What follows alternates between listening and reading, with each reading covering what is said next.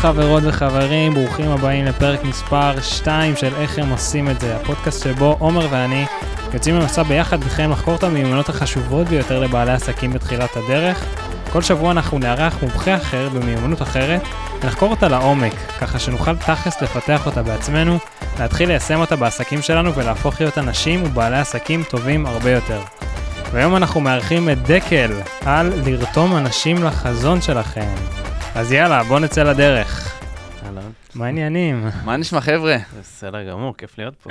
כיף שהגעת. איזה כיף. אמ, אז מה, איך אתה? דקל, הכל טוב? אה, כן, הכל בסדר, ברוך כן. השם. כן, כמה בימים האלה שאפשר. ש- כן. כן. אמ, טוב, אז קודם כל אנחנו מאוד שמחים שהגעת היום. מאוד מעריכים את זה. אמ, אז בוא ככה רגע נציג את עצמנו, אה, וגם אז אה, אתה תציג את עצמך. אז אני אתחיל אה, מעצמי, אני עמרי, אה, אני מטפל ב-NLP וצלם. אמ, עומר? אז אני עומר גנור, אני מאמן מנטלי לחבר'ה צעירים שרוצים לפתוח עסק, בעיקר מאמנים ומטפלים. אה, וזהו, מה, מה איתך דקל? ספר לנו קצת על עצמך בכמה מילים. אז קודם כל כיף להיות פה. אה, אז אני דקל יעקובוביץ', אני יועץ במפת במשרד הביטחון. אה, יש לי גם פודקאסט, אז זה כיף כזה להיות... איך אה, קוראים לו? שצופים ידעו. סלשר. סלשר זה אנשים שעושים גם וגם, ואני גם כזה, אז עוד שנייה תבינו, אני גם מרצה באקדמיה ועוד הרבה דברים. וגם יש לי קהילה בשם דינר, שזה קהילה של הדור הבא של ישראל, הדור הבא של המנהיגים והמנהיגות. וזהו. מדהים, זה היה מאוד מתומצת יחסית לכל הדברים שאתה עושה, אבל כן. נגיע להכל אחרי זה. כן. כן. יאללה, מגניב. אז uh, היום uh, אנחנו רצינו לדבר על המיומנות של באמת, המיומנות הכי דומיננטית בלהקים את הקהילה הזאת, היא קהילה של אה, 700 אנשים, נכון? כן. תקן אותי, נכון? Uh, 700 אנשים זה משהו שהוא לא מובן מאליו, זה כן. משהו שמצריך הרבה מאוד uh, מיומנויות, והרבה מאוד uh, כוחות נפשיים ויכולות. שאנחנו היום ניגע ל- ליכולת המרכזית שבאמת... אה, כן. אני אני אתן אפילו גם איזה קצת רקע ככה, למי נשמח. ששומע אותנו. מהמם. אה, קהילת דינר זה קהילה שהוקמה לפני שנה. אה, אני בעצמי בעולם הקהילות אה, כבר חמש-שש שנים, הייתי בתגלית, צ'ק פוינט ועוד ועוד הרבה יוזמות. גם עכשיו, בזמן, ה... מאז, אה, מאז המלחמה, הקמתי עוד, עוד קהילה נוספת שנקראת אה. חזקים ביחד, ביחד עם אה, גיא קצוביץ'. מטורף. יש לנו כבר מעל 2,000 חבר'ה, בעיקר מתעשיית ההייטק. אז קהילת דינר זה קהילה שהוקמה לפני שנה. בגדול הרעיון שלה זה היה לחבר את הדור הבא של ישראל. בעצם צעירים משפיעים מכל הסקטורים, עולם הפוליטיקה, התקשורת, הייטק, הכל. כל החבר'ה שאנחנו יכולים לזהות את הפוטנציאל שלהם, שיהיו הדור הבא שיעצב פה את המדינה הזאת. לא, לא כ- כמשהו פוליטי, אלא בסוף המטרה היא דרך החיבורים, דרך uh, מתן הזדמנויות וכלים uh, וידע, ובסוף אנשים שהם גם, uh, מעבר לצד המקצועי, גם זה אנשים שהם יכולים להבין אותך, uh, בטח אם אתה בעל עסק יזם. אנשים בגילך שאתה יכול לדבר איתם על, על דייטים, על כל מיני דברים ש- שאנשים uh, בגילי ה-20 uh, חווים, אבל בו זמנית אתה גם יכול לדבר איתם על הקשיים שאתה חווה, uh, וזה משהו שהוא באמת פרייסלס. אה, אז זה משהו שהוא גם נותן את המענה הזה לצורך החברתי וגם לצורך המקצועי. זו קהילה סגורה, אה, רוב האנשים אה, אה, אה, לא מתקבלים, אה, וזה באמת קהילה של, דיברת על 700, אתה יודע, יש לך קהילות גם של אה, עשרות אלפים, אבל זו קהילה סגורה שבאמת מאחדת בתוכה את אה, כל הצעירים אה, הכי משפיעים בישראל היום, אה, וזה כיף גדול. אה, התחלנו לפני שנה, וזה כיף גדול, וזה, אתה יודע, במיוחד בתקופה הזאת, שאלת כזה, מה, מה, שלומי, מה שלומי? מהמם. במיוחד בתקופה כזאת עם הרבה חושך, למי שישמע אותנו בעוד uh, חצי שנה, בעוד שנה, עכשיו אנחנו בזמן המלחמה. כן. Uh, מקווה שכבר, uh, מתי שאתם שומעים אותנו כבר קוראים לעזה נובה. מי יודע מה. אה, כבר יש שם פארק מים. כבר יש שם פרק כמה. אבל היום במיוחד, אנחנו חודש בתוך המלחמה, ואתה יכול לראות באמת את כל ה... את, את התקווה. זאת אומרת, אני יכול לראות הרבה אור uh, מתוך כל היוזמות. Uh, אז, אז צחקנו על זה בתוך הקהילה שלנו, שלכל אחד יש פודקאסט.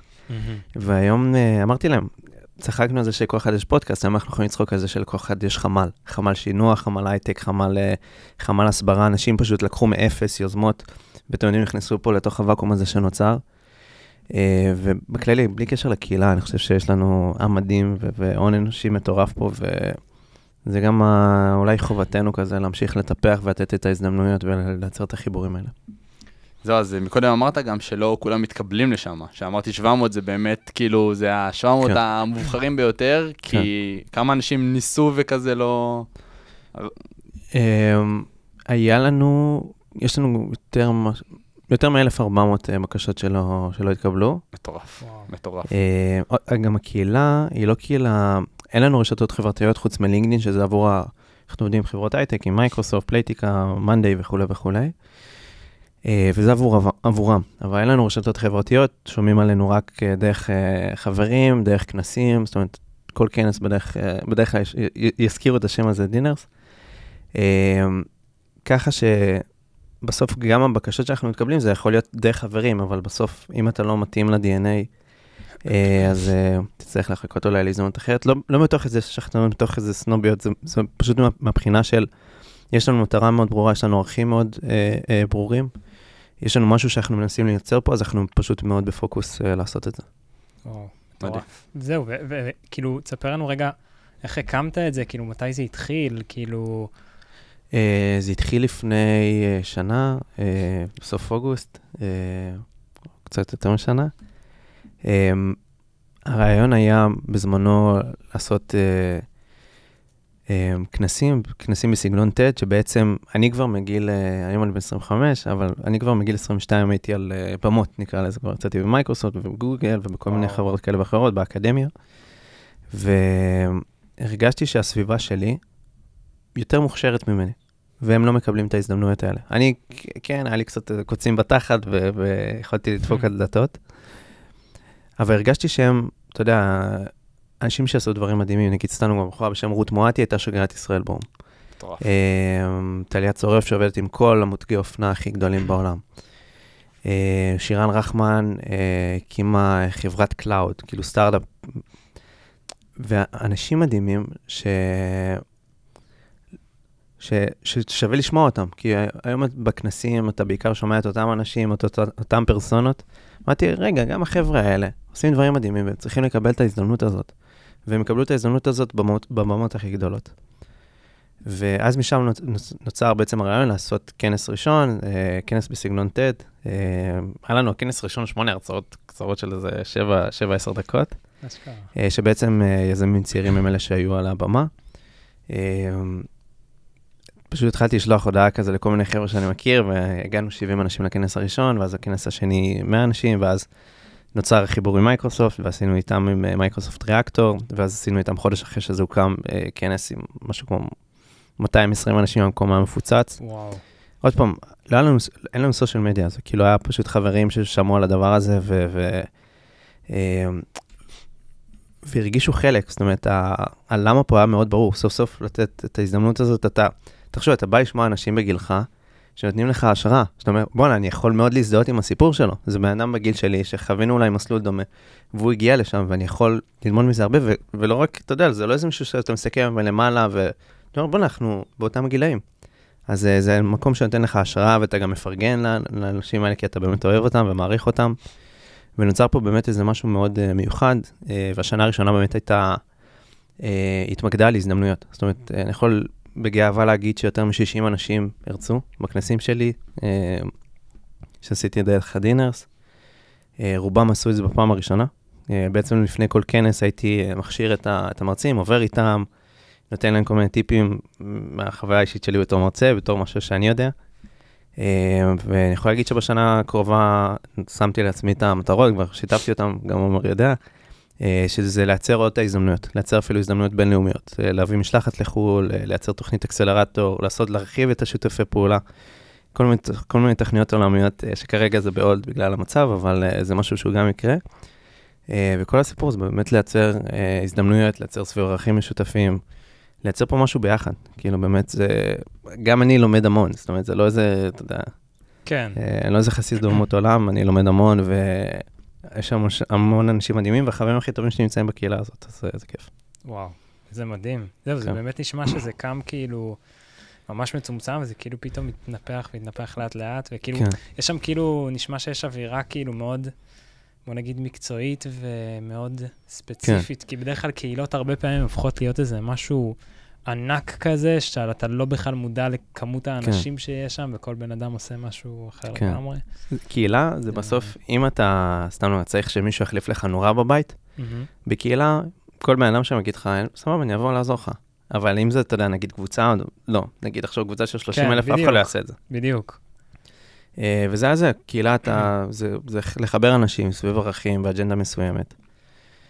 אה, וזהו, זו הרגשה הכי כיפית שיש. זהו, הרבה, אמרת שבאמת, אה, שאתה מבקש משהו ממישהו וישר מישהו קופץ, וזה אשכרה ככה. אנשים שלא יודע, מגיעים לתל אביב אה, ביום שישי בערב ושואלים מי, מי רוצה לצאת. נכון. ותוך שנייה כאילו, פתאום... בקבוצה של 700 אנשים. קבוצה של 700 אנשים, ואנשים מרגישים מספיק בנוח, פשוט לשלוח הודעה, ואנשים ישר עונים להם, ותוך שנייה מארגנים אה, פגישות אחד עם השני, אנשים שלא נפגשו בחיים. כן. וזה מה שמטורף בכל הדבר הזה, כי כמו שאמרת, קהילות יש מלא, וככל שיש יותר אנשים, אז, אה, אז זה באמת מרגישים פחות בנוח, ואתה, ועדיין מצליחים לשמור על הנוחות והקרבה, וה... גם האנשים ה, כאילו המטורפים שהזכרת מקודם, שהספיקו הרבה, הם נפגשים, והם כאילו חלק מהקהילה, וזה זה מה שמטורף לראות את זה. כן. שאתה רואה את ה... את ה... בגלל שהיינו, בגלל שאנחנו אה, מאוד מדויקים במה, ש, במה שקורה בקהילה הזאת, אה, אנחנו מאוד אה, יודעים מה המטרות, מה אנחנו עושים פה, אה, ואתה, וגם אנשים שמתקבלים, זה, הם מתקבלים מסיבה, הם מתקבלים מסיבה כי הסיבה היא שהם הולכים להיות הדור הבא של ישראל. ומהסיבה לא רק המקצועית, אלא גם מבחינה אישיותית, איזה בן אדם אתה, איזה ערכים אתה מביא איתך. ויש איזה תו תקן, שנהיה תו תקן של דינרס. שאם. אתה בקהילה הזאת, אז אתה, אוקיי, סבבה. אני, אני יכול, אתה יודע, הוא כתב כזה, הוא אמר, עומר עכשיו אמר על, אה, אני אכתוב בשישי בערב, מי רוצה לצאת? ואתה יודע, אתה לא מכיר את הבן אדם, אתה יודע, אה, הוא מדינרס, אז סבבה. לג'יט, אין לי בעיה. בדיוק. שזה מה שמעורר השראה כל כך. זהו, כאילו באמת, עכשיו נגעת בזה קצת, כאילו. בעניין של החזון. כן, כי חזון זה לפעמים אה, מילה כזאת מאוד מנותקת וגדולה, ואנשים כאילו כן, שואלים את עצמם, מה זה חזון? חזון זה ל... לראש הממשלה, כאילו, מה, אני כן. לא ראש הממשלה. נכון. אז, אז מעניין אותי, זה גם הנושא של הפרק שלנו. בעצם, קודם כל, איך אתה בונה חזון, ואיך אתה רותם אליו אנשים, כאילו, לחזון הזה שבנית, כן. כאילו, ומעניין לדעת. אז אני אתן איזה סיפור קטן. אה, דיברנו על זה קצת מקודם, אבל עש- עשינו, עשינו איזה ריטריט, מהמם. ודיבר איתי בחור בשם דוד, ש... אמר לי, דקל, אני מבין את זה, אני מבין את, ה... מה, שאתה, שאתה, מה שאתה עושה פה. אני מבין את זה שזה צעירים, יזמים, אה, חבר'ה טובים. אני מבין את זה, אבל למה? למה, למה, למה, למה, למה אתה עושה את זה? כאילו, מה אנחנו עושים פה? ואמרתי לו, מה זאת אומרת? זה הדור הבא של ישראל, אז למה אתה לא אומר את זה? אמרתי, לא יודע, כאילו, לא יודע. אמר לי, אז תגיד את זה, כי אנשים צריכים לדעת את זה. ומה שלי היה בראש, ולא הוצאתי את זה החוצה, זאת אומרת, אני מ-day one האמנתי שהדור הבא של ישראל הולך להיות פה. הדור הבא של המנהיגים והמנהיגות של ישראל הולך להיות. ולא אמרתי את זה. ומאז אותה נקודה זה גרם לי לחשוב, רגע, בוא שנייה נלך אחורה ונגדיר מי אנחנו, מה אנחנו, מה אנחנו עושים פה, למה אנחנו עושים את זה. ואתה יודע, זה ממש ללכת שנייה על המחברת ולכתוב. וזה, אתה יודע, זו דוגמה אחת מהקהילה שלי, אבל בכל עסק, בכל ארגון, בכל uh, חברה, זה משהו שאנחנו מדי פעם צריכים לחזור שנייה אחורה לבסיס, ולהגיד, רגע, מי אנחנו? מה אנחנו עושים? למה אנחנו עושים את זה? וזה משהו שאני עשיתי, ומאז המסר הזה של אנחנו הדור הבא של ישראל, הולך איתי מאז. זאת אומרת, כל הודעה, כל דבר, כל כנס, המסר הזה חוזר עוד פעם ועוד פעם ועוד פעם ועוד פעם, כי זה מה שאנחנו עושים פה. וצריך, בתור בן אדם שרוצה לרתום אנשים, אה, בתור אנש- בן אדם שרוצה לרתום אנשים סביב חזון מסוים וסביב ערכים מסוימים, אתה צריך לחזור עסק, על זה. בכל עסק בסוף יש את החזון הזה נכון. ואת המטרה הגדולה, ש... נכון. שזה באמת אתה לא, אתה לא פותח חשוב. עסק בשביל להגיד, אה, וואי, ביי, לעשות כסף. אתה פותח עסק כי אתה רוצה לה- להוביל איזה שינוי מסוים בעולם הזה. וואי, משפט חשוב בטירוף. בטירוף. כן. לא- שהוא לא מובן מאליו. שהוא לא מובן. מאליו, זה- כן. זהו, כן. לגמרי. אתה בסוף נותן, אה, אתה יודע, המילה הזאת ערך, זה, מה, מה זה ערך? מה, זה, מה, מה הכוונה ערך? אבל אתה באמת, אנשים משלמים עבור uh, משהו ש, שאתה פותר להם בעיה, אתה מקל עליהם, אתה חוסך להם, אתה, אתה נותן להם באמת משהו שמשפיע עליהם, וזאת הסיבה שהקמת את העסק הזה. ואנשים צריכים, זה לא, מה שלך מובן מאליו בתור בעל העסק, Mhm. לא מובן מאליו עבור הלקוחות שלך. וזה מה שהייתה הבעיה שלי. שמה שלי היה מובן מאליו, לא היה מובן מאליו לאנשים שהיו בתוך הקהילה. והייתי צריך להזכיר את זה ולהזכיר את זה, וכמובן, את מה שאני אומר גם לכסות במעשים. זאת אומרת, מהמם. אם אני אומר שאני מצמיח פה את הדור הבא של ישראל, אז אני גם עושה את, ה, עושה את התוכניות ומביא את השיתוף הפעולה ועושה את כל היוזמות השונות בשביל באמת להמחיש את הנקודה הזאת. וכמובן, זה מאוד מדויק, הערכים ומה שאנחנו עושים פה. אבל מה ש... עוד פעם, מה שמובן לי, לא מה שמובן מאליו עבורי, לא מו- מובן מאליו עבור אה, הלקוחות שלי, עבור חברי הקהילה וכו'. כן, זה איזה סופר קריטי נראה לי, כי לפעמים, אה, כאילו, בתור בעלי עסקים מתחילים, אתה חושב שמה שאתה יודע זה מה שגם אחרים יודעים, כי זה מובן מאליו, כי... כן. אבל זה ממש לא. נכון. כאילו, ו... וזה... אתה יודע, זה, זה סתם דוגמה, אה, צלם וידאו. צלם וידאו, אתה יכול, אה, פתחתי כי אני טוב בזה. לא, אתה, אם אתה באמת רוצה להצליח, מה הבידול שלך? זאת אומרת, יש סיבה. נגיד, אם עכשיו הסיבה שלך היא שאתה ראית, אתה רואה שיכולת של צילום וידאו יכולה לשנות עסק מקצה לקצה. מהמם. כי אתה פתאום יכול לקחת מסעדה, להראות את הסיפור שלהם, להראות איך הם עושים את זה באמצעות הוידאו, אתה מספר סיפור באמצעות הוידאו. וזה למה אתה מצלם וידאו. זאת הסיבה. לך זה מובן מאליו, הסיבה שהתחלת את העסק, כן. אבל זה לא מובן מאליו עבור הלקוחות שלך, ואתה צריך להמשיך להמחיש את הסיפור הזה ואת המסר הזה, כל פעם לחדד אותו וכל פעם לחזור אחריו. כל פעם, בכל שיחת מכירה, בכל uh, פוסט שלך בפייסבוק, בכל uh, פוסט שלך, בכל מקום. אתה צריך להמחיש את הנקודה הזאת, שזאת הסיבה שאתה עושה את זה, וכמובן, את מה שאתה אומר, תגבה את זה במ- במעשים, כמובן. מהמם. אבל uh, זה לפחות משהו שאני מאמין בו. לא, אמרת פה שתי דברים שהם מאוד מאוד חשובים, כי אמר- דיברת על הערך, שבסוף אנשים היום פותחים עסקים על ימין ועל שמאל, נהיה כאילו מין אה, כן, עניין כזה שכל אה, בן אדם שני פותח עסק, ותכלס, הסיבה העיקרית לזה זה כדי להרוויח כסף. זה לא באמת מהחזון הזה, מהסיבה האמיתית, השורשית הזאת. וגם לדעתי, אנשים מפחדים מלהגדיר חזון, כי זה מרגיש להם משהו רחוק מדי. מהמם. אבל החזון הוא לא באמת הרח... הדבר הרחוק הזה שאנחנו עוד נגיע אליו, זה בעצם השורש, זה בעצם הלמה, שזה זה הבסיס להכל, ואנשים נכון. לא רואים את זה בתור הבסיס, הם אומרים, "אה, זה רחוק לי, אני לא יודע מה זה, נדבר על זה, נחשוב על זה בעתיד. כן. אבל כמו שאמרת, זה באמת, אתה, אתה מקים את העסק בשביל הלמה, בשביל החזון, בשביל ה... לשנות לאנשים את החיים בהרבה מאוד מק- מקומות, שזה בסוף ה... החלק הכי קריטי, וזה המסר לדעתי הכי חשוב פה לצופים שלנו בבית, בתור התחלה, כי אם יש לכם עסק, קודם כל תבינו מה, מה הלמה, מה החזון שלכם, מה הליבה שלנו? מה הליבה, ורק ככה עושים באמת, לגמרי, ורק ככה באמת. זה לא רק הכל, אה, העסק עבור הלקוחות, זה עבור מה הסיפור שלי, עבור העובדים שלי, עבור האנשים אצלי בחברה. אה, סיפרתי על זה שאני פה במפת. מפת, מה שהיא עושה, זה, המטרה שלה זה לשמר על היתרון הט- הטכנולוגי האיכותי של מדינת ישראל. וזה מה שהוביל אותנו לפיתוח של כיפת ברזל ומערכת חץ וכל המערכות האלה אה, ואחרות ששומרות על מדינת ישראל. במיוחד בימים האלה. יתרון, טכ... במיוחד בימים האלה, זה יתרון טכנולוגי שמאפשר לנו לשמור פה על הביטחון של המדינה הזאת. זאת הסיבה שאנחנו קמים בבוקר. זאת הסיבה שאנחנו עובדים כל כך קשה, אבל זה הסיפור שלנו. אם אתה משמיט מפה את הסיפור, אז אני עוד מהנדס, אני עוד עובד. אבל זה הסיפור שלנו, זה הסיבה שאני קם בבוקר ועושה את זה, ואני גאה להיות חלק מהמקום הזה. וכל מקום צריך להבין את הסיפור שלו, לא רק עבור החוצה, עבור הכוחות.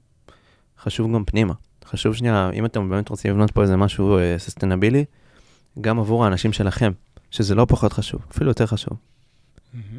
זהו, כאילו, מעניין אותי לשאול, איזה עצה או איזה טיפ היית יכול לתת לבעלי עסקים בתחילת הדרך, שהם לא יודעים מה הלמה שלהם? זאת אומרת, הם, או שהם פתחו עסק, או שהם רוצים לפתוח עסק עצמאי או עסק גדול. איזה, איזה טיפ אתה יכול לתת בעצם למצוא את, ה, את החזון הזה, לבנות את החזון, אה, כאילו, מאיפה להתחיל? כן. אז אני חושב שאני לפחות לא הייתי ניגש לעסק אם לא הייתה באמת בעיה שאני רוצה לפתור. מהמם. זאת אומרת, לא היה לי תשוקה לזה, כאילו, לא... נגיד, אה, עסק שפתחתי עבור הרצאות, פתחתי את זה כי רציתי להנגיש את הנושא הזה של אה, עולם קריירה. לכמה שיותר אנשים. זאת הסיבה שפתחתי את זה, כי רציתי לשנות פה משהו. אז אה, אם אתה מקים עסק אה, רק כדי להרוויח כסף, סבבה, כאילו, זה לא ישתנה. אה, אי אפשר, אי אפשר, אי אפשר לזייף אה, סיפור. זה, זה לפחות הדעה שלי. מהמם. אי אפשר לזייף פה סיפור. תביא את אנשי המיתוג הכי טובים, תביא את ה... אה, מי שאתה רוצה, אבל אי אפשר לזייף סיפור. אתה לא יכול... אה, אז מאיפה זה מגיע, הסיפור הזה? הסיפור צריך להגיע מבעיה שאתה רוצה לפתור, ממשהו שאתה באמת רוצה לשנות בעולם. ואתה מאמין שבזכות אה, הטכנולוגיה, בזכות העסק שלך, בזכות השירותים, אתה מהמקום האישי שלך בעולם יכול להשפיע ולעזור פה. זה לפחות אה, הדעה שלי. מהמם. כן. לגמרי. זה בסוף ה... מה שנותן לנו גם את הסיפוק בסוף. כן. ברגע שאנחנו יודעים שאנחנו לא פה לעסק, אנחנו פה לשנות לאנשים את החיים. כן. אני יכול להגיד לנו? מה על עומר, בסדר? אה, עומר עוזר היום לחיילים משוחררים, אה, יש עוד קהל? או, חיילים משוחררים. דייקתי את זה קצת יותר, אה. אבל כן, זה גם כן. הגילאים האלה. ואני יודע שאחת הסיבות שהוא עושה את זה, זה. שהוא עושה את זה כי לא היה לו מישהו כזה. והוא רוצה להיות הבן אדם הזה עבור בן אדם אחר. זאת הסיבה שהוא הקים את זה, כן. צודק? כן, חד משמעית. וזה למה הוא בכלל ניגש לזה. אז כמובן זה עסק והוא מרוויח מזה כסף, אבל זאת הסיבה, זה הליבה של למה הוא עושה את זה. אז יכול להיות שיש אנשים שהם צריכים שנייה לחזור אחורה ולכתוב על דף למה אני עושה את זה ולהזכיר את זה לעצמם, וזה בסדר גמור, ולבנות שנייה, לבנות מחדש את ההגדרות האלה. אבל uh, עוד פעם, כאילו, אתה, אתה לא יכול לזייף את הסיפור. מהמם. ואוקיי, ונניח ועכשיו יש לי סיפור. כאילו סיפור שהוא באמת מחובר למה שחשוב לי לשנות בעולם, והוא, כן. בוא נגיד, מהדהד בי. מהמם. אז איך אני מחבר אנשים אליי? כי בסוף זה הסיפור שלי. לא בטוח כן. שזה יעניין מישהו אחר, הס- הסיפור שלי, או מה שאני רוצה לתת לעולם. איך מחברים אנשים לדבר הזה? כן. Um, אני יכול להגיד שאיתי, איך שזה התחיל, בכנס הראשון זה לא שאמרתי, אה, תקשיבו, ברוכים הבאים, אתם המנהיגים הבאים ש... היו משחקים עליי. אה, תודה שבאתם. אתם הולכים לשנות את ישראל. אה, אז כן, בהתחלה זה התחיל מ... מערך מסוים. זאת אומרת, אנחנו באים, אתם באים לכנס, אתם באים לשמוע הרצאות אה, מעניינות, מרתקות, אה, אתם יכולים לפגוש אנשים. זאת אומרת, אני אמרתי להם, נגיד, אני זוכר את ההודעות הקרות שכתבתי לחברים. תקשיבו, אני אעשה כנס, אה, יהיה אחלה מרצים, יהיו אנשים ש, ש, אה, שדומים לכם, שהם גם באותה עשייה ששווה לכם להכיר. ואז אתה אומר, אוקיי. קודם כל, גם פרגנתי להם על הדרך, אבל גם אמרתי להם, הנה הערך שלכם, הנה הסיבה שאתם צריכים להגיע. מהמם. אז זה היה קצת טקטיקה, בסדר? כאילו, זה היה טקטיקה של איך אני מצליח לרתום את האנשים בהתחלה.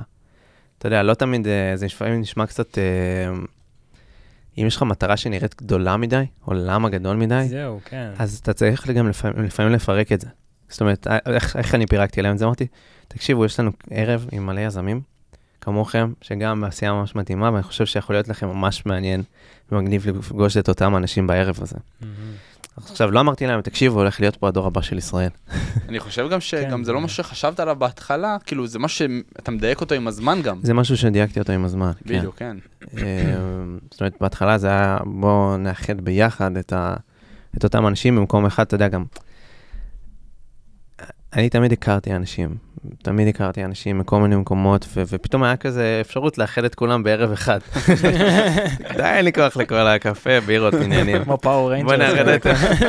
זה אשכרה ככה, תשמע, dinner זה באמת כמו כן, זה היה פשוט... קבוצה של אנשים שביחד זה- זה זה לא 1 פלוס 1 שווה 2, זה 1 פלוס 1 שווה 100. כן, זה כאילו השילוב, השילובים שם זה דברים מטורפים, יצא מזה גם סטארט-אפ משם, נכון? יצאו כבר כמה סטארט-אפים.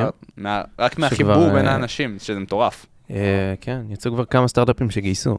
זאת אומרת, לא. רק סטארט-אפים, אה, יש לנו היום כבר קרוב ל-50 סטארט-אפים בקהילה, לא כולם מן. הסתם בתוך הזה. אבל יש לנו כבר כמה סטארט-אפים שגייסו, כבר- בתוך זה מראה באמת כמה בתוך עוצמה. יש לזה. בתוך שנה, כן. מטורף, תוך שנה.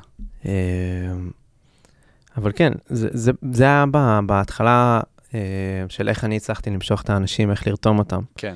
גרמתי להם להרגיש טוב עם עצמם. אה, אמרתי להם מה שווה להם להכיר, ו, וגם נתתי להם את- התחושת פומו של מה יקרה אם הם לא יגיעו על הדרך. חזק. אה, ובסוף, אתה יודע, בסוף 70 אנשים הגיעו. אני לא זוכר את האחוז היענות, אבל זה היה אחוז היענות מאוד מאוד מאוד גבוה.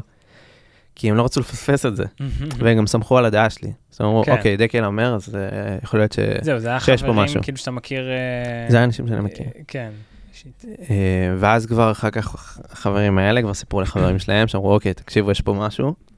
ואז באמת, ערב, אחר כך כבר 100 אנשים, ואז אחר כך כבר איזה 220 אנשים, כאילו, צמיחה מטורפת. כן, וזה ה... והדבר הזה כאילו התגלגל. אז, אז בטקטיקה של איך לרתום את האנשים, אני חושב שגם אתה צריך לגרום להם... אה, אה, אמרת הסיפור עליי, אבל זה לא סיפור עליי, זאת אומרת, זה, זה כאילו, מה זה אומר עליי? מהמם. החוק הראשון בעיניי בשיווק, כל מסר שאני מעביר, זה איך אני גורם ל... ל... מה אני גורם לבן אדם להרגיש. סתם דוגמה, אם אנחנו שנייה, נכנס פה עכשיו קצת להסברה, אבל עכשיו אנחנו רואים בהסברה הישראלית שיש כזה מלא אה, תומכים, כאלה שהם נגדנו, בסדר? מהמם. שאנחנו אומרים, מה, הם בורים? נכון, רוב האנשים לא באמת מתעמקים. הם לא יקראו עכשיו אה, 3,000 שנה אחורה, מה קרה. גם לא 70 שנה אחורה. ובסוף בשיווק, הדבר הכי עוצמתי זה מה זה אומר עליי, איך זה גורם לי להרגיש. אז זה שאני צועק עכשיו פרי פלסטיין, זה גורם לי להרגיש טוב. כי אני בן אדם נאור, אני בן אדם שפועל למען זכויות אדם. עזבו שזה לא נכון, אבל זה בסוף מה זה אומר עליי. זה החוק מספר אחת בשיווק. ו... וברגע שאתה לוקח, מבין את הנקודה הזאת, שהמסרים שלי צריכים להיות מוכוונים למה אד- מה זה גורם לבן אדם להרגיש. האם זה גורם לי להרגיש טוב? האם זה גורם לי להרגיש יותר חכם? האם זה גורם לי להרגיש שאני בן אדם יותר נאור או בן אדם יותר טוב? וככה אתה מצליח להחדיר את המסרים האלה. ואני יכול להגיד שכמעט, עומר יכול להעיד פה על כמעט כל מסר שעובר אצלי בקהילה, הוא גורם לך להרגיש יותר טוב. לא לי, לדקל, כן, אלא כן, בן כן. בן אדם שקורא את זה. לגמרי, לגמרי. בן אדם כאילו, שקורא את זה מרגיש מיוחד. אתה משקיע מחשבה מאחורי, לא סתם שולח הודעות ו... נכון. כל, כמעט כל הודעה שלי גורם לך להרגיש טוב. זאת אומרת, אני אהיה Mm. מצד אחד, אה, לא מתוך חנפנות, אלא באמת כן. זה מסר שגורם לך להרגיש מיוחד. זה גורם לך גם, אתה מקבל שרואים אותך. אה, נגיד, אז הוצאתי הודעה על, אה, על, אה, על כל הכבוד, על אה, מה, ש, מה שעשיתם ב- מאז תחילת המלחמה, כל ההתנדבויות, כל הזה. אתם באמת הדור הבא של ישראל, אתם באמת אריות ולוויות, וזה גורם לך להרגיש טוב. עכשיו, זה לא משהו שאני שולח בכל יום, אבל כמעט כל מסר שאני מעביר, זה גורם לך, המקום שלך, להרגיש יותר טוב עם זה. אז זה לפחות בעיניי אחד החוקים הכי ראשונים של, אה, של עולם השיווק והמסרים. זה אתה, אתה מאוד מחובר ל, ל, לאנשים בקהילה, אתה, כן. אתה יודע מה הם עושים, מה הם חווים, אתה, אתה לא מנותק כזה וכזה כמו איזה, כן. כאילו כשאני מדמה את זה נגיד לחברה, אז כאילו ל, ל, לבוס כזה שכזה לא מחובר לזה. אתה, אתה כן. מאוד חלק, אתה, כאילו זה נראה לי ההבדל בין מנהיג ל, לבוס, נכון. שמנהיג הוא חלק, הוא חלק מהאנשים. אני יכול לתת לכם דוגמה של uh, כשהייתי ב Check Point, אז מסר שלדעתי קצת ידענו אותו, אבל לא אמרו אותו מספיק, זה ש... Check Point uh, זה חברה של אבטחת מידע, חברה ענקית. אני לא יודע, היום כמה שווים, שווים משהו בסביבות ה-15 מיליארד דולר. מטורף. אמ, ובסוף צ'ק פוינט הסיפור, זה חברה שמגינה עלינו, היא מגינה על בתי חולים, על בתי ספר. אה, היא מענקיות האבטחות המידע בעולם. וזה סיפור ש... זאת אומרת, המתכנתים שלנו פיתחו מוצרים כדי להגן על בתי חולים. זה מגן בסוף על הסבים והסבתות שלנו, זה מגן על אנשים אה, שהכי זקוקים לזה. וזה סיפור שהוא לא מספיק סופר, עוד פעם, סליחה אם אני... זה, זה מספיק, בתור עובד זה לא מש, משהו שסופר לי מספיק. מהמם. כן. זאת אומרת, אני זוכר שזה היה לי שיחה שדיברתי עם אחד הדירקטורים, והוא אמר לי, בוא, תקשיב, המוצרים שמפתחים פה, זה, זה משפיע על חיי אדם. ואני לא הבנתי את זה, ורק ב, ב, בשיחה שלו זה, זה ממש חלחל לי, וזה מסר שלא הועבר מספיק. כי מה שהם עושים זה עבודת קודש, זה עבודת קודש. כל הפיתוחים שלהם, כל ה... ה לחקור את החולשות, הם בסוף מגינים, הם באמת הופכים את העולם לבטוח יותר. כמו חמאס. כמו חמאס. אה, מגינים על בתי חולים. כן. אמ, וזה מסר, וזה נגיד דוגמה למשהו שהוא לא מספיק מחדדים את זה. מכירים את זה, אתה יודע, סיסמאות, אבל לא מספיק לעובדים עצמם. זה לפחות חוויה הפידבק שלי, שאני חוויתי. כן, זהו, בואו, דיברנו מקודם על לחזור על החזון, עוד פעם ועוד פעם ועוד פעם ועוד פעם. כן. אתה יכול כזה לתת כמה מילים למה, מה, מה החשיבות של זה באמת, החזרתיות הזאת? כן, יש, אה, יש ספר האמת שנקרא אה, חוק השלוש דקות, שהוא מדבר על איך להעביר את המסר. אה, הרי בסוף מסר, אתה רוצה שזה יחלחל לעוד אנשים. זה לא נשאר אצלך. אז אתה מכיר את את הרעיון השיווקי, אתה מכיר את המסר, כי למדת אותו. אבל בן אדם אחר, כאילו, שומע את זה דקה, שתיים, שלוש, ואז הוא רוצה להעביר את זה אחר, לבא בתור. והוא בדרך כלל יתמקד בשתיים, שלוש נקודות. אז נגיד דינרס, אתה תעביר את זה, אוקיי, זו קהילה ש... איך אתה מעביר את זה, נגיד, לדינרס? נגיד, איך אתה וואי, מספר את זה זה לחבר? מאוד קשה. זה מאוד קשה להסביר לעומרי. זה משהו שהוא מאוד מאוד... אה, כי כי יש שם כל כך הרבה דברים, אז זה קשה בשתיים, שלוש זה, אבל בסוף, כמו שאמרת בהתחלה, זה החבר'ה, משפיענים. לא, בוא נעשה את זה ככה. שמשנ- בוא, בוא שבאים- נעשה את זה נגיד ככה. היית אתמול בכנס של, אה, של דינרס, איך אתה מציג את זה עכשיו? אז אה, אני הייתי אומר, כאילו, כנס של משפיענים ש... שבאים ל- לשנות פה משהו בחברה. בהתחלה רק כזה, כאילו, כן. משהו, ש... איך שאני רואה את זה כזה. נכשלת. נכון, אז, אז לא, זה, מה זה? בסוף נכשלת. זה ה... זה המבחן. סמק. אבל נכון, אתה תביא עכשיו 500 אנשים, הם ינסחו את זה קצת אחרת, אבל המסר הוא אותו מסר. כן. ואתה בסוף, בתור, אה, שאתה רוצה להעביר את המסר, אתה צריך לכתוב מהם שניים, שלושה מסרים, מהם הנקודות החזקים שאני רוצה להעביר, ולחזור על זה. כי בסוף, אני בתור בן אדם, אני לא עובר עכשיו 15 מסרים שונים. כן. אני רוצה להעביר, עומר עכשיו דיב- דיבר פה, זה קבוצה, בסדר, של משפיענים, שבסוף מעצבים את החברה. בסדר, זה... מישהו אחר היה מצ... מנסח את זה קצת אחרת, אבל זה. בסדר. זה המסר, אותו- המסר עובר לאותו אותו, אותו מסר. גם כל אחד רואה את המסר בצורה נכון, טיפה שונה. נכון, כל אחד רואה את זה אחרת, אבל אתה צריך להיות כמה שיותר ברור, תמציתי, אה, ולחזור על המסר הזה. זאת אומרת, מהמם. ו- כי, את- כי בסוף אנשים מעבירים את זה, ואם המסר כן. לא מעורפל, אז אתה, אתה רוצה לשלוט בנרטיב. אתה רוצה לשלוט בנרטיב. אה, לא, מהמם. לתת ל, לא לתת איזה מקום כזה לאנשים אה, זהו, לשנות אני- את זה. כי אני רואה בקלות איך זה יכול להפוך לטלפון שבור כזה. בדיוק. נכון. כאילו שאם זה לא מספיק חד וברור, אז פתאום אתה אומר את המסר שלך, ואז מישהו אחר מבין את זה, אה, זה ככה וככה, ואז כאילו מעביר את זה הלאה, ואז בסוף מתגלגל למשהו כן. שהוא רחוק. אני אתן לכם סתם דוגמה. אה, יצא לי, אה, יצא לי לעשות כמה שיחות עם, אה, עם סטארט-אפיסטים. קרן הון סיכון, ביקשו ממני שאני אעבור שנייה עם הסטארט-אפיסטים, לקבל את החוות דעת שלי, האם להשקיע בהם או לא. ואני זוכר, הייתה חברה, אה, חברה של Generative AI, שהפאונדר כאילו נתן לי את הפיץ'. ואני זוכר את הפיץ' שלו, והוא היה כזה מלא בתשוקה, ו- ו- ועל המוצר. ואני תמיד זוכר את זה, אוקיי, אני מבין שיש לך מלא תשוקה לזה. אני מבין שאתה, שיש לך ניסיון בזה. כאילו, 15 שנה, היה לו סטארט-אפ לפני, ואחלה. אבל לא הבנתי איך זה עוזר לי. Mm, והבן אדם דיבר כאילו, זה עשר דקות נתתי לו, בסדר?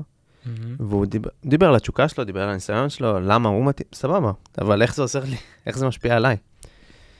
וזה זה נקודה שאמרתי לו, אחר כך אתה צריך לבנות את הפיץ' אחרת. כאילו, אין בעיה, הבנתי שיש לך תשוקה, אבל לא בשביל זה אני, אני, אני אשקיע בך, אתה מבין? כן. וזה בדיוק, אני, אני חושב, אתה צריך באמת לבנות את זה אחורה, לפני שאתה מתחיל לדבר על כמה אתה אוהב את הרעיון שלך וכמה דעתך זה יכול לשנות את העולם. איך זה, כאילו, איך זה יכול לעזור לי? איך זה יכול לעזור לאנשים? באמת לבנות את הנקודות, לקחת שנייה את המחברת, מה הנקודות החזקות שלי ואיך אני בונה את זה. אה, ורק אחר כך להמשיך ולספר את הסיפור. אבל אה, כן. כמו זה, רואים את זה בכרישים נגיד, שמנסים נכון. לגייס מש, משקיעים, שאנשים אומרים, שמע, המשקיעים אומרים, זה, זה יכול לשנות את העולם, אבל אין לי, כאילו, זה, אין, אין לי מה לעשות פה, כאילו, אני לא רלוונטי פה לסיטואציה. זה בדיוק העניין, בדיוק בכרישים, דיברת מקודם, איך- אבל זה סיפור שלי. מהמם. אז הכרישים, אתה לא תשקיע בבן אדם כי יש לו מלא תשוקה לזה, או כי הוא... זה לא תחביב, זה ביזנס. סבבה? Mhm. זה ביזנס. אתה תשקיע כי הסיפור שאתה מספר יכול להשפיע עליי, יכול להשפיע על אחרים, זה- וזה אם זה אולי, אה, יש לנו ערכים משותפים, או חזון משותף, בגלל זה אני אשקיע בך. אני לא אשקיע בך כי יש לך תשוקה לזה, כי אתה עובד קשה, או כי יש לך ניסיון. לא, זה לא הסיבה, זאת אומרת, Mhm. זה- גורמים שיכולים זה- לעזור, אבל זה לא הסיבה המרכזית. אה, וזו נקודה שאני חושב שהרבה אנשים מפספסים כאשר הם מעבירים את המסר, ובגלל זה חשוב, אני, אני אסכם את זה, חשוב לראות מה הנקודות החזקות שלכם, וחשוב לחזור על המסר שלכם פעם אחר פעם אחר פעם אחר פעם בכל הזדמנות, כי בסוף את המסר הזה אנשים הולכים להעביר. ואנשים הם הולכים להיות המליצי יושר הכי חזקים שלכם. ואתם צריכים לעשות את העבודה הכי, הכי טובה כדי שלהם יהיה קל להיות מליצי יושר שלכם. וואו. זהו, צריך להיות... זה כאילו, זה, זה בסוף מסתכם לאיזה משפט אחד כזה, אבל זה כאילו משפט אחד שיש לו כל כך הרבה עוצמה. כן. ש- לא, תחשוב- הפודקאסט הזה, סבבה? הפודקאסט. כן. שמעתי אותו, האזנתי לו. למה שאני אעביר את זה לחבר שלי? למה שאני אגיד לו על, על הפודקאסט הזה? מהמם. מה הנקודות החזקות? למה שעכשיו הוא יבוא ויקדיש שעה לפודקאסט הזה? כן. וזו נקודה שאנחנו הרבה פעמים מפספסים. מהמם. לנו זה מובן מאליו, זהו, נכון? זה כן. מובן מאליו עבורך. אבל באמת, למה מישהו חיצוני, אין לו שום קשר אליך, לא שמע אתכם בחיים, או לא קשור אליכם, למה שהוא, לא רק שהוא יאזין לזה, אלא למה שהוא גם יאזין ויעביר את זה לחבר שלו. מעולה. זהו, זה- יש פה איזה נקודה מעניינת שאני רואה שכאילו, אתה ממש לוקח את עצמך ושם את עצמך בתור מישהו אחר. זאת אומרת, ה- השינוי פה של הנקודת מבט הוא קריטי, כי אתה אומר בעצם לנו הרבה פעמים, זה מאוד מובן מה שאנחנו רוצים להעביר, אבל הבן אדם, או לאנשים שמולנו, סביבנו, זה לא ברור. אז צריך רגע לצאת החוצה, לשים את עצמך במקום בן אדם כאילו שלא מכיר אותך, לא מכיר את מה שאתה יודע, ולחשוב מתוכו, כאילו, איך, כן. איך אפשר לגשר על הפער. אה, עוד משהו שלא סיפרתי על עצמי, זה שיש לי תואר בפסיכולוגיה. עכשיו, זה לא אומר שזה זה, אבל משהו שאתה לומד בפסיכולוגיה המון, אתה לומד מה משפיע על הצד השני. מהמם. אתה לומד איך, המו- איך ההורמונים שלנו משפיעים, אתה מבין איך הסביבה משפיעה, איך, ה- איך ההורים שלנו השפיעו עליך, כל מיני גורמים שמשפיעים, ואתה מאוד מרוכז בצד השני, איך זה משפיע, איך, מה משפיע על האדם. וזה נתן לי את הפרספקטיבה, נקרא לזה כאיש שיווק, או כבן אדם שרוצה להניע ולהשפיע על אנשים ולעזור לאנשים, זה תמיד גורם לי לצאת שנייה מהזווית שלי, מהעולם, מהבועה של דקה, מהמם. ולנסות לראות איך הבן אדם רואה את העולם. כן, כן, זה בדיוק מה שהתכוונתי. וזו נקודה מאוד חשובה. זאת אומרת, אם אתה רוצה להשפיע על אנשים, זו הטעות הכי גדולה של אנשים, אה, של משווקים, שהם אה, מאוד אה, חושבים על עצמם, ולא חושבים איך האנשים האחרים, איך הקהל יעד שלי יראה את זה. וואי, זה, זה מאוד, ממש חזק. כשאמרתי קודם על הכרישים, אז כאילו זה מאוד התחבר לי ש, שאתה מחפש, שאנשים שהם בעלי אה, סטארט-אפ ורוצים כאילו לחפש משקיעים, אז הם חושבים על הצד השני מה הוא רוצה, וזה זה כאילו אותו דבר. ה- כן. למצוא משקיעים, בסוף האנשים האלה בקהילה, הם כאילו משקיעים שלך, הם, הם האלה ש, שבאמת מפ, מפיצים אותך, כמו שאמרת, לעולם. זה, שיסת, אנשים צריכים להסתכל על זה באותה דרך. כמו כן. שאני רוצה שאנשים ישקיעו בי, ככה אני רוצה ש... שהם ישקיעו בי לכם- בצורה... אני אתן לכם אפילו עוד דוגמה, הכי פשוטה. עומר אדם, בסדר?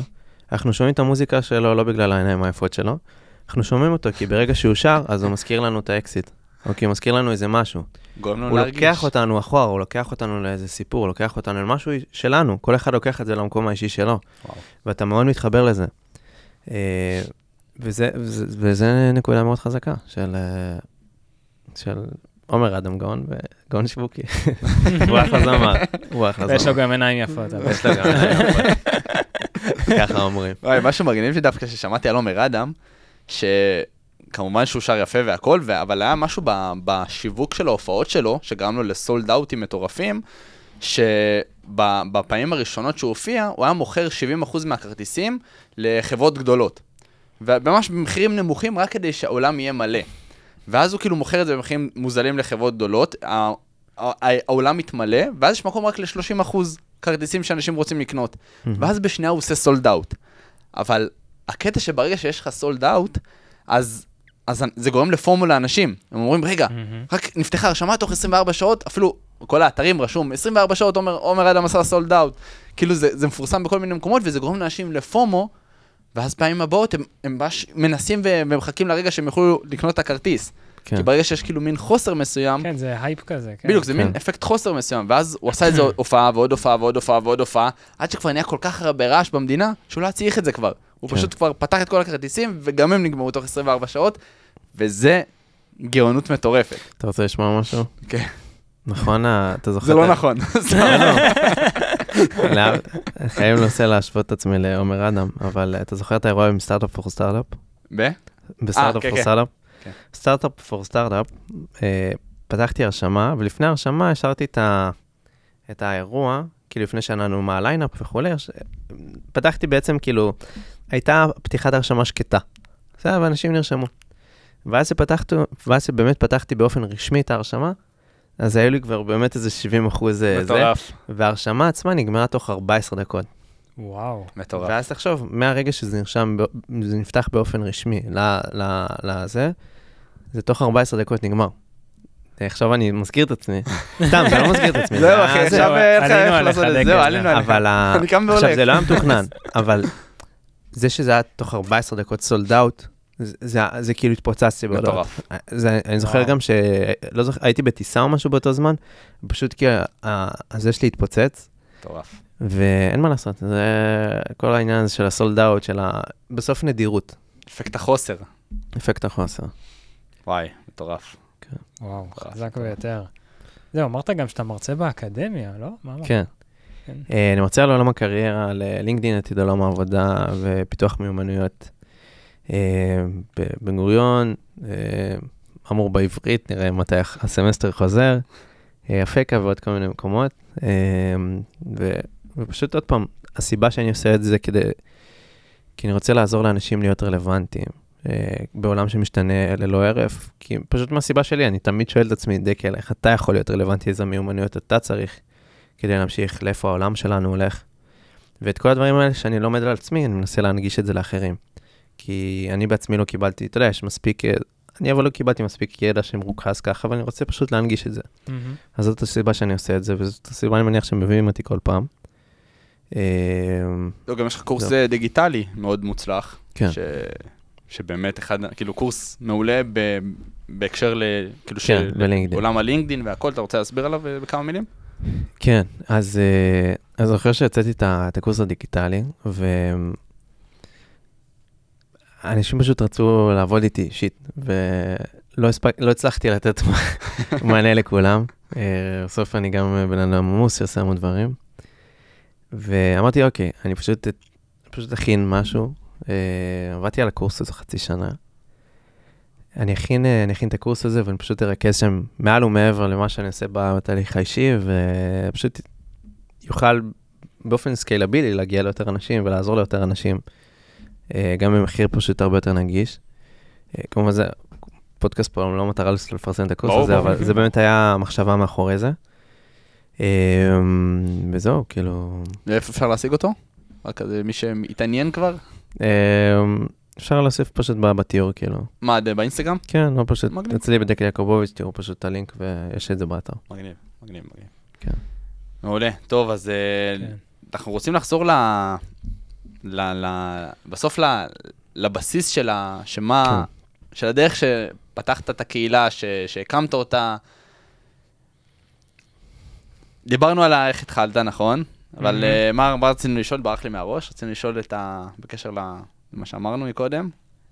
כן, מה, ל- לרתום אנשים בדיוק, לחזון. כן, כן, זהו, אז לי. דיברנו על זה. בשביל מה אנחנו פה? כן, אה, זהו, האמת היא, יותר עניין אותי. דיברנו על הרבה דברים, כן, זה היה... כן, אבל כאילו, דיברת. עכשיו על, אה, על פיתוח מיומנויות, שאתה גם מרצה על זה. אז אה, זה מעניין אותי לדעת אם יש מיומנות לדעתך שהיא הכי חשובה בעולם של היום, או אה, כאילו, זאת אומרת, מה לדעתך כאילו, כן, המיומנות אה, בין הכי יש פה חשובות. יתוש, הורג אותי. אמ, שאלה טובה. אה, לא לא עולה לי לראש משהו שאני אומר, וואו, אני חושב שזה זה, אבל אני כן יכול להגיד כ, כבני אדם, שנייה, בלי אה, קריירה, עולם העסקים, כבני אדם, אחת היכולות הכי חשובות היום זה יכולת אה, למכור. שבתוך היכולת למכור יש לך המון דברים. זאת אומרת, זה יכולת להשפיע על אנשים, זה יכולת להיות אסרטיבי ונחוש, זה יכולת לייצר יש מאין. מהמם. ואני חושב במיוחד, אתה יודע, אנחנו דור כזה שעבר המון שינוי, מלחמות, קורונה. אה, ארבע. שנים, כן, העולם זה- השתנה לגמרי. אנחנו צריכים לבקש מאיזה מישהו פיצוי על זה. אבל, אה, ואתה יודע, אתה יכול לאבד את העבודה שלך, אתה יכול... והיכולת שלך כבן, כבן אדם, כאינדיבידואל, כמקצוען, לדעת לייצר כסף, יש מאין, ב- ת- בכל עבודה שיזרקו אותך, או בכל מקום, לא, אתה יודע, לא איזה חתול רחוב, נותנים את ה... באמת, היכולת הזאת לדעת ולייצר כסף, ולהבין מה זה, מה זה כסף, איך, איך אתה מייצר כסף. בסוף אתה מייצר איזה ערך מסוים, ואתה מפתח את היכולות עבור זה. היכולת הזאת זה, זה משהו שהוא, אתה יודע, אני יכול לשנות עכשיו קריירה, ולא יודע, לטוס ליפן, וכן, יהיה לי זמן של uh, כמה חודשים, ש... אבל בסוף אני יודע שיש לי את היכולת לייצר כסף. אני חושב שזו מיומנות שהיא סופר סופר חשובה. Uh, גם לייצר כסף, אתה, לאו, אתה יכול להיות גם שכיר, אתה יודע, אני יודע שזה, אתה יכול להיות גם שכיר, אבל זה, זה איך, אתה, איך אתה מצליח לבנות מיומנויות, איך אתה מצליח למכור את עצמך, איך אתה מצליח להישאר רלוונטי. וזו יכולת שהיא סופר סופר חשובה אה, לאדם, אתה יודע, שכל הזמן צריך להתאים את עצמו. כן. וואי, מטורף. אתה יודע, זה עולם שמשתנה, אז פתאום נכנס לנו בשנה האחרונה Generative AI, כן. יותר ויותר, נכנס לנו את מיומנויות, ויכול להיות שהעבודה שלי ב, ב, אה, משתנה. אז איך אני בסוף, כמוצר, איך אני כמוצר מצליח להישאר רלוונטי? אני כל הזמן צריך להמשיך להתפתח. ויש לי, כמו, לכל מוצר יש לו גם את המוצר שלו, זאת אומרת, איך אני מגדיל את המיומנויות ואיך אני יותר בעל ערך, אבל גם איך אני משווק את עצמי, בסדר? זה, זה חלק מזה. זאת אומרת, בארגון, איך אני, כחלק מהפוליטיקה הארגונית, ואיך אני מצליח לרתום אנשים כדי לעבוד על פרויקטים משותפים למען uh, ה-common good, כאילו למען הטוב המשותף שלנו. איך אני מצליח לשכנע אנשים, איך אני בסוף מצליח לעשות את המשא ומתן הזה בשביל לקבל העלאה במשכורת, איך אני כבעל עסק אה, אה, מצליח למכור את עצמי כמוצר, או למכור את המוצרים שלי, או את השירותים שלי. היכולת הזאת, אה, היא, היא לדעתי היכולת אולי בין החשובות, הכי חשובות היום. וואו, מטורף. והיא גם אחת היכולות שאז באמת היה בסיס היכולת למכור- לקהילה. דניאל אה. פינק מדבר על זה. אה, בסוף למכור זה הכל, זאת אומרת, זה לאו דווקא כסף, זה למכור, אה, אתה משכנע אותי עכשיו להגיע, אתה משכנע עכשיו אורחים להגיע לפודקאסט, כן. למה שהם יעשו את זה? נכון. אתה משכנע אנשים להאזין לפודקאסט שלך, למה שהם יעשו את זה? אתה משכנע בן אדם לקנות את המוצר או השירות שלך, למה שהם יעשו את זה? אתה משכנע בן אדם לשבת איתך לקפה, למה שהוא יעשה את זה? היכולת הזאת לרתום אנשים דרך חזון היא סופר חשובה. אה, כי אם אתה מצליח ואתה מבין את הפסיכולוגיה מאחורי זה, אה, ואתה יודע גם לעשות ללמוד איך לעשות את הפניות הקרות האלה, אה, ולייצר יש מאין, זה, זה יכולת שאתה יכול לקחת אותה לכל מקום. שתלך. ואיך, אה, תן איזה טיפ ככה לחזק את היכולת הזאת באמת. אה, אני יכול לנסות לתת ככה מה- מהימים האחרונים. אה, אז נגיד יצרנו את, אה, אה, דיברתי על זה ממש בקטנה, יצר- יצרתי ביחד עם גיא קצוביץ' אה, קהילה חדשה בשם אה, חזקים ביחד. והיינו צריכ- צריכים, ובעצם מה שעשינו, אוקיי, הרעיון של הקהילה זה לייצר קהילה תומכת, כדי בעצם לעזור לייצר שגרה בזמן המלחמה, מעין בית ספר כזה וירטואלי למבוגרים, שבכל יום אנחנו עושים מפגשים. יש לנו לפעמים שתיים, שלושה מפגשים בכל יום, ומי שאנחנו מביאים למפגשים זה טובי המומחים בישראל. זאת אומרת, אנחנו לא התפשרנו פה על האיכות. אנחנו מקבלים ים פניות, אבל אנחנו לא מתפשרים על האיכות. וזה אומר כאילו את המרצים הכי טובים בישראל, אה, ואנשים משקיעים ויזמים, אתה יודע, אנשים ש, שמאוד עמוסים, ואותם אנחנו מביאים למפגשים שלנו, והכל בהתנדבות כמובן. ואיך אתה עושה את זה? ותוך יומיים שהתחלנו, כבר הבאנו איזה 20 מרצים. מטורף. ואיך שהצלחנו לעשות את זה, זה כמה דברים. אחד, זה פנייה אישית. שלחתם להם הודעות? שלחנו הודעות. אה, בוא, אני אנסה לתת כזה, איזה דוגמה, משהו שאני גם יכול לספר. סווג. אה, אוקיי, אוקיי. סתם דוגמה, פניתי ל, ל, למשקיעה. אה, הצגתי, לה את הרעיון, הצגתי לה את למה אנחנו עושים את זה. הקמנו את, קהילת חזקים ביחד, ששמה לה מטרה לעזור ל, ל, ל, לעם ישראל לייצר שגרה בזמן המלחמה, דרך סדר, סדרת מפגשים עם טובי המומחים בישראל. הצגתי לה שנייה את החזון, ואז אמרתי לה, אה, היינו שמחים לארח אותך גם ב- באחד המפגשים שלנו במהלך נובמבר. אה, תרגישי חופשי להגיד לא. תרגישי חופשי, אנחנו מבינים שזו תקופה מאוד עמוסה ומורכבת. תרגישי הכי בנוח אה, אה, להגיד לא. אה, זהו, שיהיה בשורות טובות ושנדע זה. ו, ו... והנקודה הזאת שנתתי לה את המפלט. היום שפונים אליי המון, באמת פונים אליי היום המון אנשים, והם לא נותנים לי מפלט, וזה מחרפן אותי. זאת אומרת, אנשים באים, מבקשים ממני פנייה שאני לא רציתי אותה, לא רציתי בזה, אני- יש לי את החיים שלי, יש לי את הזה שלי, לא ביקשתי את הפנייה הזאת, ואתה לא נותן לי מפלט. אתה כאילו שם אותי במקום שאני לא מרגיש טוב עם עצמי, אם אני אומר לך לא. וואו. וכשאני פונה לאנשים, אני פונה אליהם איך שאני הייתי רוצה שיפנו אליי. אני נותן לה את המפלט, אני אומר, אני אמפתי לצד השני. וזו עוד כן. פעם הנקודה הזאת, אני אמפתי לצד השני ואני אומר, אני יודע שאת עמוסה ואת בתקופה מורכבת, אני יודע שאת עושה המון, תרגישי חופשי להגיד לא. זה לא אומר עלייך כלום, אני מעריך את זה, ו... וגם אומרים לי לא, אז זה, זה תמיד בטוב. כאילו, Mhm. גם נת, נתתי פה איזה פתח לאולי לעשות משהו בהמשך. כן. תמיד גם הודעה שלהם זה כאילו, עכשיו באמת תקופה עמוסה, תקופה מורכבת, אבל הייתי שמח לעשות משהו אולי בעתיד. תמיד. גם כשאומרים לי לא. והיום שפונים, באמת, היום בבוקר נגיד, קיבלתי פנייה, היי דקל, אה, אני אשמח אה, להתייעץ איתך, יש לך כמה דקות פנויות היום? מי, מה, למה, למה שאני אעשה את זה? כאילו, כאילו, אני תמיד, אתה מכיר אותי, אני כן. תמיד שמח לעזור, אני תמיד עוזר. אבל תנו לי מפלט, כאילו, אני, כאילו, אני מרגיש לא נעים. אתם שמים אותי בפוזיציה שלא נעים לי, שאני פתאום בן אדם לא טוב. כן. אמ, וזה אני חושב הנקודה הזאת, גם בפניות קרות, בלרתום את האנשים, אתה תמיד צריך להסתכל מהזווית שלהם, לא מהזווית שלך. אתה רוצה את הדבר הזה, אבל בן אדם, כי אתה נכנס לו לחיים, הוא לא ביקש את זה, הוא לא ביקש את זה.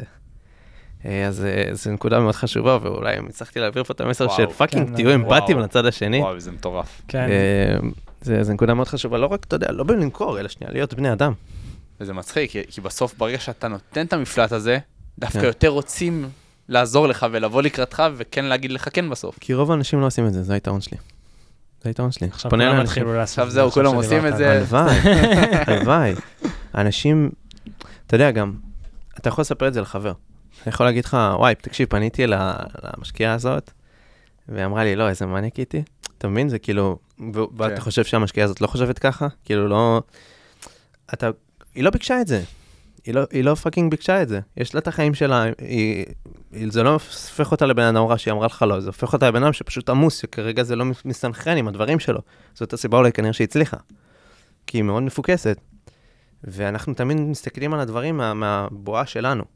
אתה צריך גם להסתכל מהזווית של הבן אדם השני, ורק ככה אתה באמת תצליח לרתום אנשים. אני יכול להגיד, עומר גם יודע את זה, הצלחתי לרתום כל הגופים, עבדתי עם כל חברות ה tech הענקיות, עבדתי עם קרנות הון סיכון, עבדתי עם אנשים הכי מדהימים פה בכנס, בכנס השנתי, הבאתי את, אה, את אה, עמרי כספי, הבאתי את עמירם שחר, עמירם שחר אה, יזם שרק לפני כמה, שנתיים שלוש עשה אקזיט של חצי מיליארד דולר. יניב ריבלין, נכון. כל, כל החבר'ה האלה, והצלחתי לרתום אותם, מהסיבות האלה. אז תהיו אמפתיים. מטורף. וואי, זה... זה בסוף נראה לי הבסיס לכל מה, ש... מה שדיברנו פה היום. כן. שבאמת גם עניין של הבניית קהילה, גם עניין של החזון, השילוב הזה, של כאילו לחשוב על הצד השני, לא לחשוב על עצמך, לא לחשוב על מה אתה מר... תשיג מזה, כי כן. אנשים היום נהיו מאוד, אה, מאוד, אה, הרבה, אתה יודע, חושבים על התועלת האישית שלהם. נכון. ובסוף ברגע שאתה דווקא חושב על הצד השני, ו... וכאילו פתוח ל... לכל תשובה, הכל בסדר, גם אם לא, גם אם כן, כן. אבל זה מה שאתה הולך לקבל, אתה גם מעביר את המסר, זה מה שאתם הולכים לקבל, ואמרת גם לתת מילה טובה לצד השני, כן. שאתה גם מעריך, כאילו לתת, בטח גם בפניות שאתה, שאתה עושה, אתה, אתה אומר להם, אני מאוד מעריך את מה שאתה עושה והכל, ואתה גם מבין אותם, וההבנה עוד יותר מגדילה את זה שאתה מעריך את מה שהם עושים, כי בסוף פה מגיעה הערכה. שאתה אומר, אני מבין ש, שאתה בתקופה עמוסה, פה אתה באמת מעריך את הצד השני. נכון, כשאתה אומר לו, אתה תותח, בוא, בוא אליי לפודקאסט, והוא אומר לך לא, אז אתה כאילו, אתה לא באמת מעריך אותו. נכון, זה דווקא סתם- עוד יותר, עוד יותר, אתה גורם לו למניפולציה. נכון. וזה זה, זה מה שזה. זה מה שזה. מדהים. וואו. לא, נראה לי שלא לא, לא צריך להוסיף אה, יותר מדי. ו... כן, כן, זהו. מה, נסכם? כן, לגמרי. לך על זה. טוב, אז בואו נסכם קצת את מה שדיברנו, כי דיברנו על המון דברים מעניינים. אז הדברים שבעצם דיברנו עליהם זה על לרתום את האנשים לחזון שלכם, וכאילו באמת על החשיבות של חזון אה, בעסק, במוצר, לא משנה במה, בקהילה, שזה ה basic של ה basic, של הרבה פעמים אנשים בעצם חושבים שזה משהו גדול ומשהו שהוא לא נחוץ, וזה ה basic של ה basic. אה, ובעצם מה שאני הכי לקחתי מזה, שזה כאילו גם נשמע מאוד פשוט, אבל לשים את עצמך במקום של הבן אדם האחר, ולראות את, את מה שהוא רואה, את מה שהוא חווה, את מה שהוא מרגיש, וזה יכול לעזור בכל תחום, במכירות, בשיווק, ב, בהכל. אה, וזה נראה לי נקודה כל כך בסיסית שלפעמים אנחנו מפספסים הרבה פעמים, שכאילו באמת להתעסק בי, בי, בי, ולהסתכל מהעיניים שלי, כן. זה... יותר מהכל, נראה לי זה היכולת הכי חשובה למנהיג בסוף. כן, לגמרי. אמפתיה, זה גם uh, מחקרית. כאילו, זה, זה התכונה. שהכי מזהה עם, uh, עם מנהיגים. אנשים. שמצליחים, לא רק מנהיגים, אנשים שמצליחים למכור הכי הרבה, זה אנשים שהם אמפתיים. ואנשי מכירות הסלסמן הקלאסיים כבר לא, לא, לא, כבר לא, יודע, עובד- במכ- לא עובד היום. במכירות, זה, זה, זה תמיד שאלה של מי מדבר הכי הרבה. אם הלקוח הוא זה שמדבר יותר ממך, אתה תצליח למכור לו. מהמם. אם אתה זה שמדבר, אתה לא תצליח למכור כלום. אם הלקוח הוא שואל אותך שאלות, ואתה מקשיב לו, ואתה שואל אותו שאלות, כדי באמת להבין מה הצרכים שלו, ואתה יודע, מכווין אותו, אתה תצליח למכור לו. וזה בסוף הנקודה, אתה בסוף בא לעזור לבן אדם. אתה בא לעזור לצד השני שהוא עוזר לך. אה, וזה זה תמיד הנקודה הזאת של הווין ווין. אה, אני, אני אתן פה אולי אני אנסה קצת למסגר את כל העניין הזה של החזון, חזון, חזון.